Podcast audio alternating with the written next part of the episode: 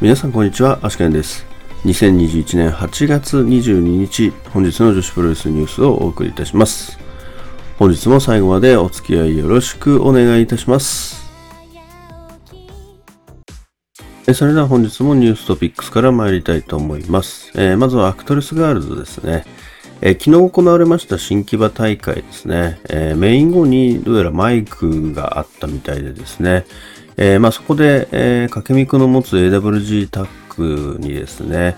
えー、甲賀桃選手と谷桃選手のダブル桃が、えー挑戦を表明したということですね。で実際ですね、いつやるのかはおそらく追って発表があるかなと思いますので、そちらをお待ちください。続きましてアイスリボンですけれども、本日のですね、えー、タマプロパーティーの結果をもちましてですね、いくつか8月28日、コラケンホール大会の対戦カードの中のですね、えータイトルマッチがいくつか増えております。まずですね、第4試合、えー、もともとこの星ハムコ選手とトトロサツキ選手のシングルマッチでしたけれども、こちらが IW19 選手権試合になっております。それからですね、第6試合の、えタッグマッチ。もともとここはタイトルマッチではなかったんですけれども、えインターナショナルリボンタッグ選手権試合へと変更となっております。え王者セラリサ雪ひまや組 VS 挑戦者青野美久石川直組となっております。それでは本日の試合結果に参りたいと思います。まずはチョコレートプロレス147。第1試合タッグマッチ、水森優奈アントニオ本田組 VS さゆりチェリー組は11分23秒スーパーガールで水森選手がさゆり選手に勝利しております。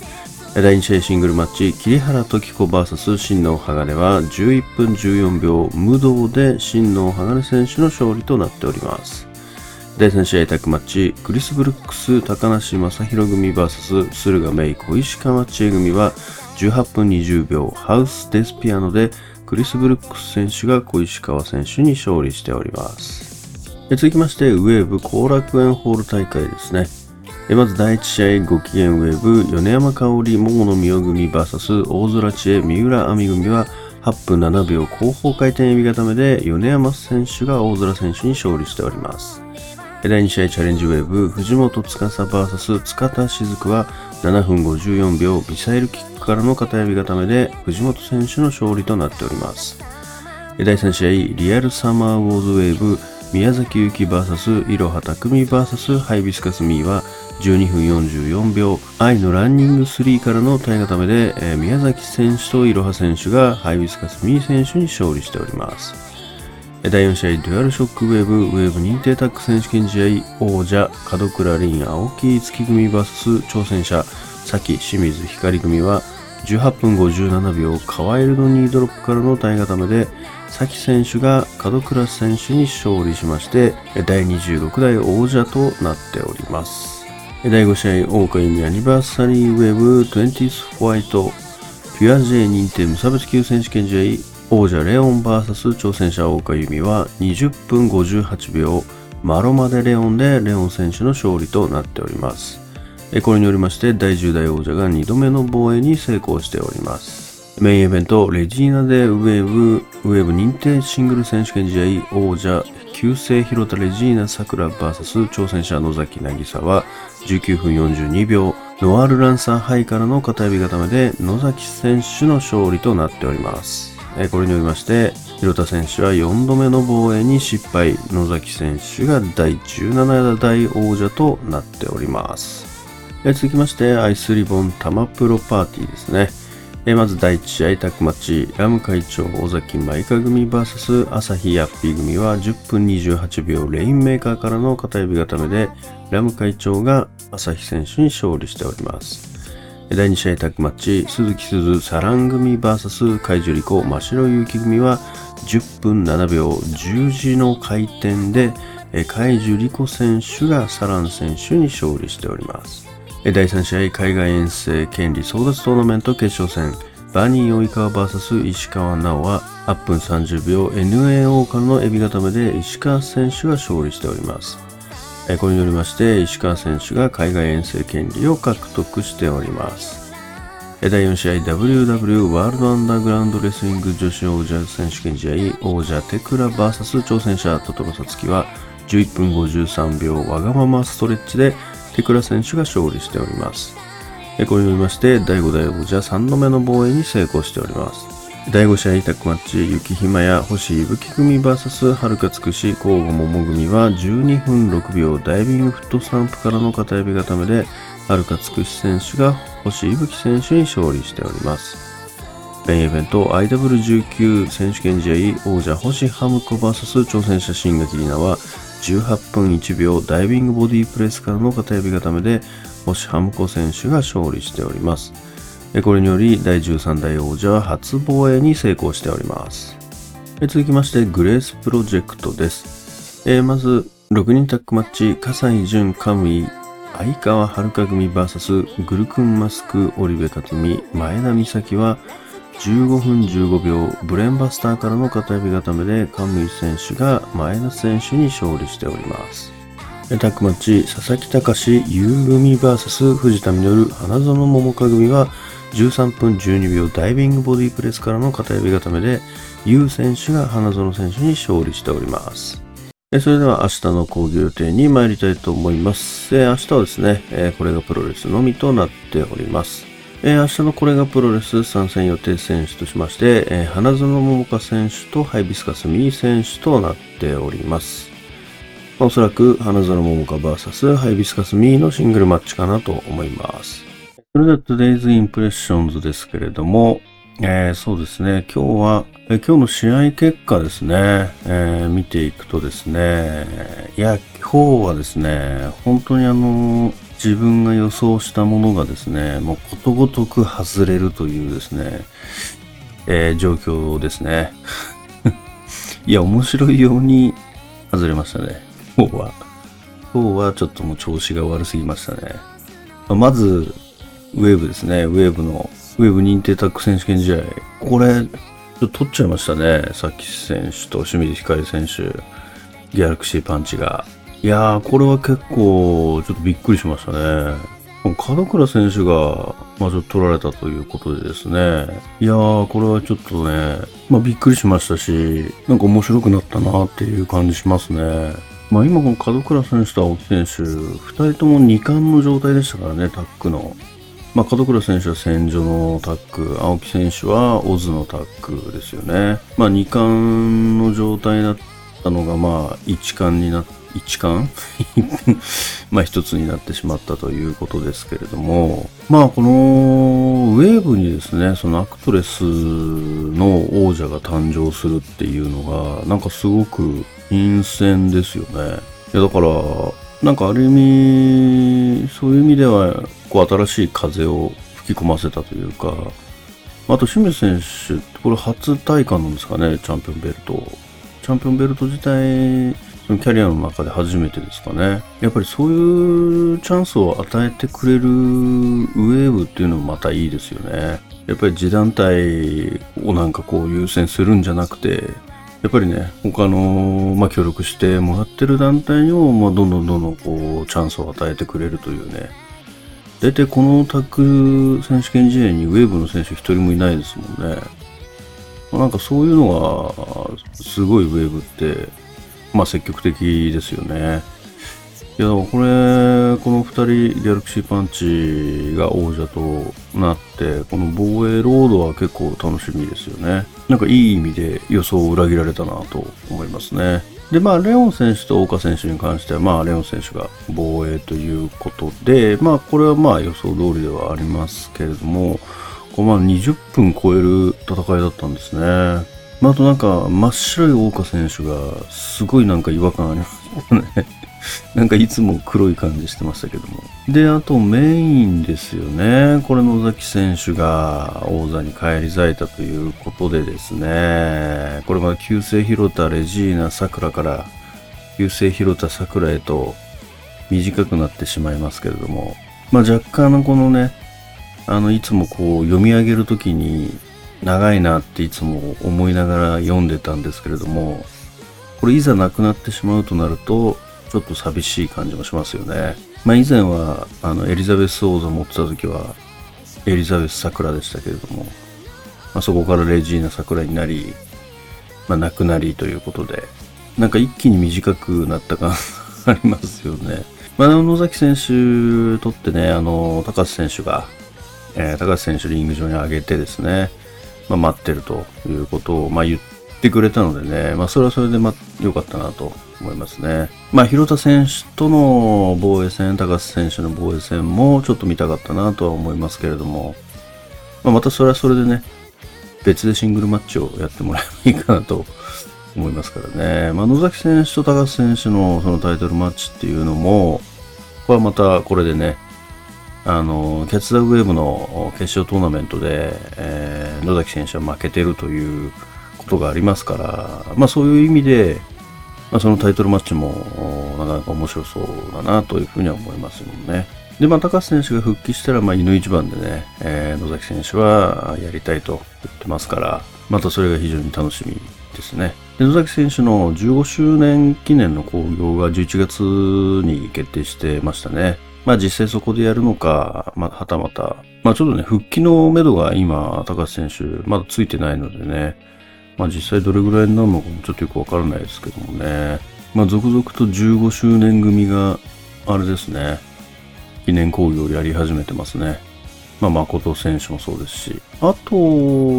やってないのは誰ですかね、あ、ちさ子選手か、ダッシュちさ子選手、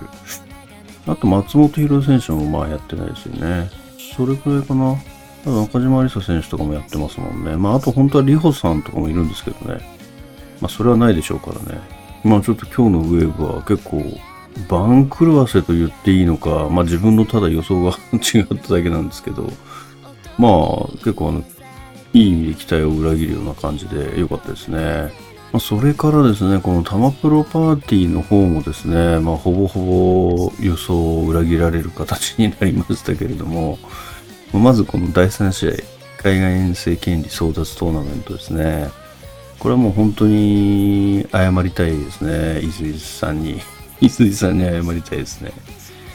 バニー推しだからバニーでしょっていうですね、かなり、ある意味ちょっとひどいこと言いますね。ひどいひどいというか雑な予想をしましたけれども、まあ、石川選手が勝利したということでですね。まあ、メキシコですからね、ちょっとこうイメージ湧かないんですよね。石川選手がメキシコっていうのがちょっとまだイメージがよくわからないんですけども、しかもアレナメヒコに出れるっていうね、ちょっと、なんですかね、この、本当に大丈夫かなっていうちょっと心配が 心配しちゃいますよね。なんかちょっとそんな感じがありますよね。まあ、バニー選手の方がまだ、なんですかね、こう関節技とかも結構やりますし、あの、ジャベ的な意味で、いろいろこうメキシコから吸収することもできて、自分のファイトスタイルに合った形で、まあ、それ使えるのかなっていうふうには思いましたけども、石川選手とメキシコっていうのがやっぱちょっとなかなか結びつかないところがありますよね。そのファイトスタイル的にも。全然ルチャリブレじゃないし。だから、そう、まあそういう意味では逆にまあ、遠征でどれだけ変わるのかっていうのは楽しみっちゃ楽しみですけどね。まあそもそも、いつ行けるのかっていうのもありますけどね。なんか何もなかったことにならないことだけを祈りたいと思いますけれどもね。どうなんでしょうね。そんな簡単に今いけるんですかね。まあこれに関してはね、続報を待ちたいと思いますけれども。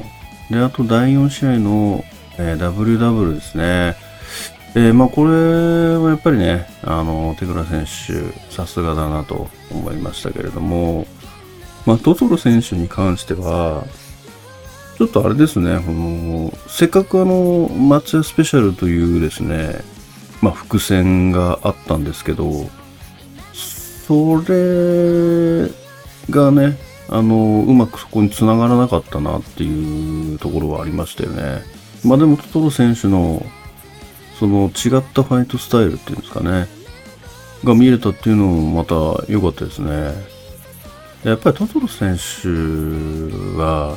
まだまだやっぱり潜在能力、まだ持ってるなっていう気がやっぱりしますよね。まあ、なのでトライアングルになってですね、まあ、ここ、あれですもんね。で、あの、後楽園でも IW19 に挑戦決定したりとかして、ここ最近ずっとタイトルマッチやってますよね。トライアングルやって、WW やって、IW19 と。で、その前は、えー、インフィニティにも挑戦してますし、タックにも挑戦してますもんね。なんかここ最近よく考えたら、あれ？一番タイトルマッチやってんじゃないですか？これトトロ選手が。気づかなかったですね。これこっそり、こっそりじゃないけど、いつの間にかなんかタイトルマッチすごいする人になってましたね。まあでもそれだけね、トトロ選手はこう押され始めてるっていうことですから、まあそれは非常に喜ばしいことですね。いや、トトロ選手は本当もっともっとね、ガンガン前に出てきてほしいと思いますからね。で、第5試合ですね。これ、はるかつくし選手とコーゴンモース選手のタッグ。いや、これは、あの、いいですね。あの、ピースパパンドロップキッカーズと呼ばれてますけども。いや、すごい良かったですね。やっぱりそれぞれこう、なんですかね。あのー、まあ、体格とかは違いますけど、やっぱり使う技が結構似てるんですよね。まあ、コーグ選手もボーアンドアローとか、まあ、二人で共演もしてましたけども、まあ、あとドロップキックとか、あとラマヒとかもそうですし、まあ、619はつくし選手やんないですけど、まあ、なんか、系統、技の系統としては似てますからね。いや、この二人のタッグなんかもっともっと見たいなと思いましたね。いや、このタッグは本当良かったですね。ココモモ選手は本当に最近すごいですね。かなり成長目覚ましいと思いますよね。で、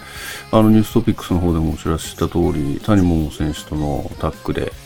AWG のタッグ選手権挑戦決定してますから、谷桃選手とのタッグもいいんですよね、また。いやー、だから、コウモ選手は、かなりもうぐんぐんぐんぐん来るんじゃないですかね、これからも。いや、素晴らしかったですね。で、メインの IW19 選手権もですね、星ハムコ選手、新垣里まあこれね、新垣里奈選手が勝って、後楽園ではつくし選手との IW19 選手権になって、で、つくし選手が返り咲くっていう風に、まあこれまたですね、えー、予想しましたけれども、これなんかちょっと最近のアイスリボンにや、あの、まんまとはめられたなって思いましたね。これ、まあ伏線として、その、